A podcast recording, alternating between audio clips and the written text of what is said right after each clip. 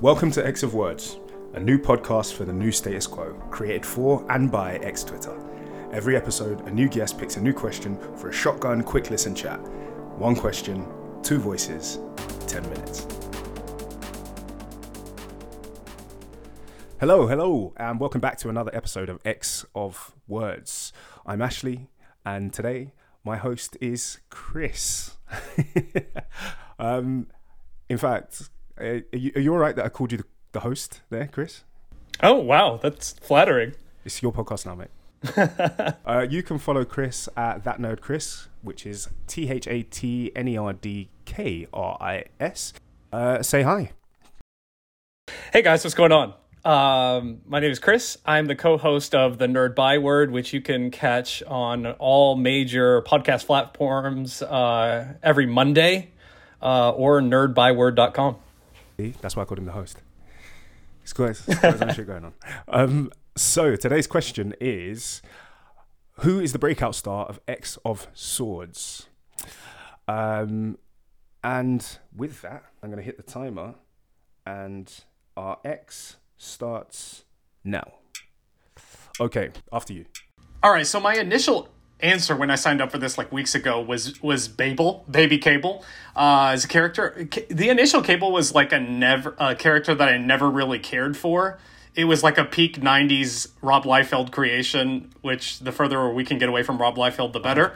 Um, I didn't really care about Cable until Mutant Messiah and you know the Hope Summers arc and, and Second Coming, which is an event that I love but is rather unfortunately named. They should revisit that. Uh, uh, I think the family dynamic that they have with with Scott and Jean and and Nathan is so adorable right now. He just runs in and is like, "Mom, Dad!" Like it's something that we never really got unless you go read like those miniseries that you know didn't really have any, you know, you know importance back in the day.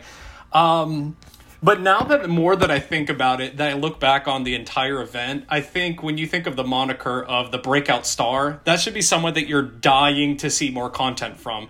And for me, that's uh, Bei the Blood Moon and and Doug Warlock and all of that dynamic because it, it subverted so many different expectations. You see, poor Doug, who I relate to so much um, I'm a language teacher. I have a degree in foreign language. I, have been a teacher for 10 plus years, and, and I'm just fascinated with like the minutia of language and culture and how they're interconnected. So, and I'm also a shrimpy guy who can't, you know, be caught dead in a fight. So I appreciate like what you guys touched on that earlier with Doug uh, in an earlier episode. Like this, this guy has no business, you know, going into combat.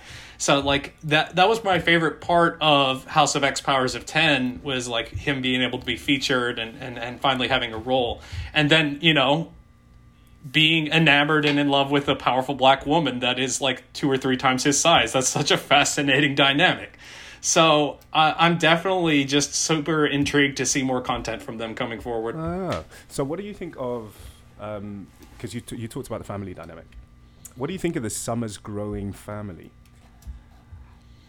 I think um, I, am kind of two minds. Um, you know, we've seen so much; they've been at the forefront of of X books, but um, so it's a little bit of fatigue.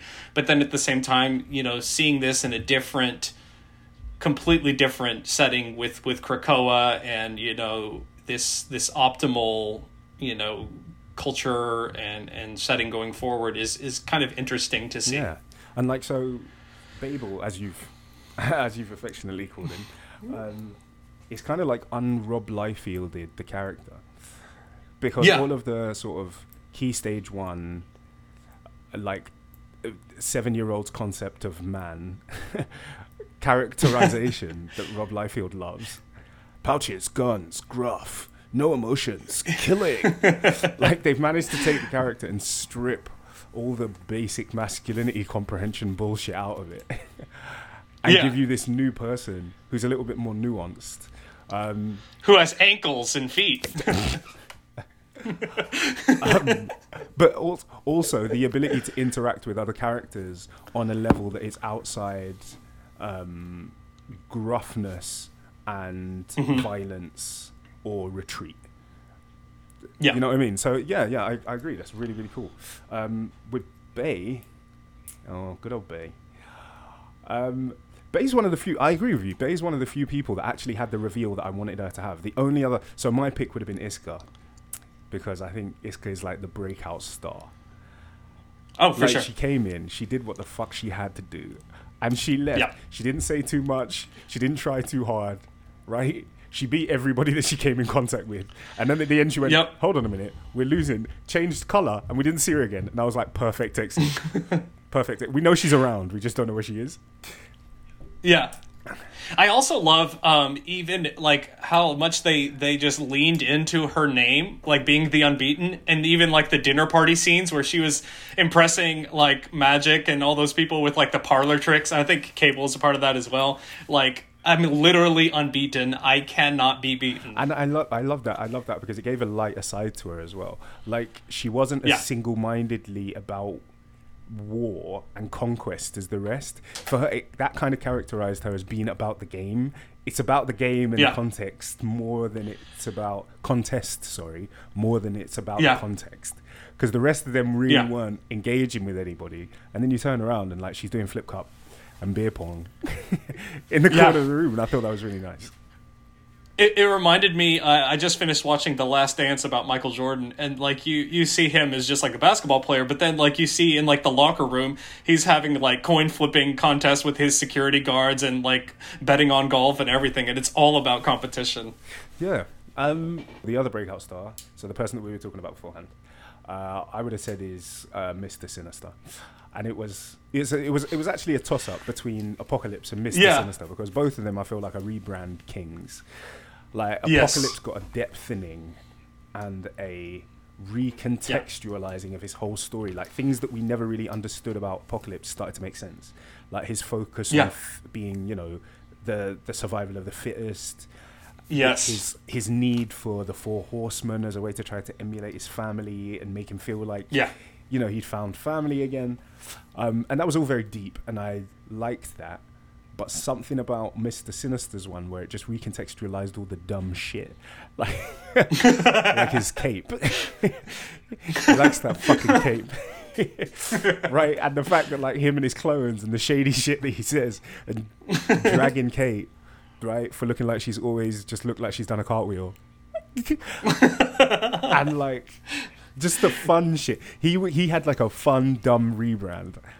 And i love every panel that he's in now Yeah, yeah, and and and just a quick touch on Apocalypse, like I that it was such like a perfect story. Like this was basically his event, but it was so perfectly and well done. Where when you're you're reading Destruction and he's walking away, you're like, no, I need more. But I think like that less is more, and I think it's it's great. It's like those shows that have too few episodes, leave you wanting more, are better than uh, you know shows that have twenty six episodes and they have side quest is uh, you know episodes about characters that you don't really care about.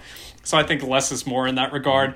And then you know with Sinister, like he was always just like this annoying guy, kind of mad scientist, but it gave him so much depth of character and the glow up on Nathaniel Essex is real, and and it's just so fascinating to watch, and and every issue that he's featured in, particularly in Hellions, um, it is just you have to read it. Like as soon as it becomes available in the digital store, I'm immediately there purchasing it so I can read it because I got to keep up with the this with with you know Mister Sinister. He- I, I mean, I agree. He's he's one of the better parts of one of the best books, and that in itself, because like the, he he always had like a little bit of a. He was always kind of camp. He always had a little bit of a campness going on. Like he was weird and he loved genetics. Mm-hmm. Yeah. and like, but he always Yeah. had this weird sort of fanciness about him, and they've just leaned into the comedy of that, and the fact that they could make Yeah. him a, a sort of solid comedy character along without losing the rest of him. I think was amazing writing. And and one of my favorite parts of I think it was in Hellions is when it, you had him face off against Jamie Braddock, and they're both like out, you know, drama queening one another. Like, okay, I'm gonna need that cape. I'm gonna need that cape. it's so, like, he just had these two like divas going back and forth. It was just amazing to watch. It, it is like you couldn't get enough of it. So, what do you want to see from Bei? What I want, um, I just, I just want more of that relationship. It's fascinating how he can understand any language except hers. Like the one person that you need com- to communicate with is your partner, your significant other, your your wife in this in this case. Um, and and the fact that he can't and and why he can't, I want them to explore that more. And it's just fascinating. I, I think it makes her mysterious to him. When I re- when I Yeah. read it, I was like, this is a guy who nobody's inaccessible. Oh shit. Okay, all right, we've got a minute. I'll, I'll wrap this up. It's like nobody's inaccessible, right?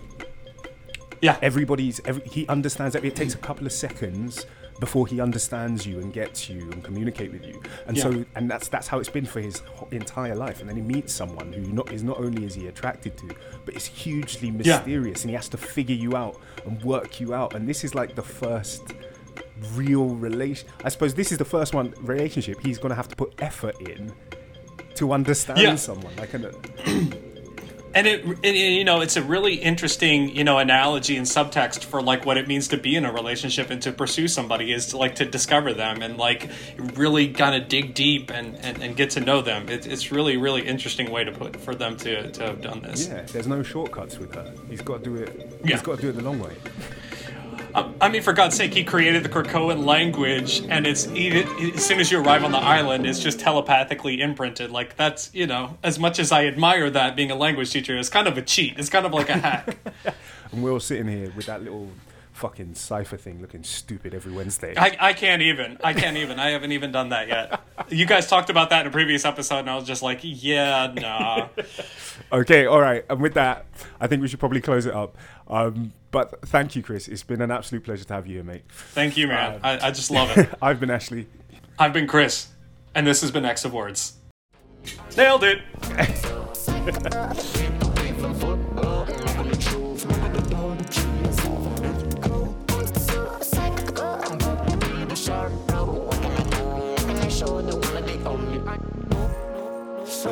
choke, someone I fit aside.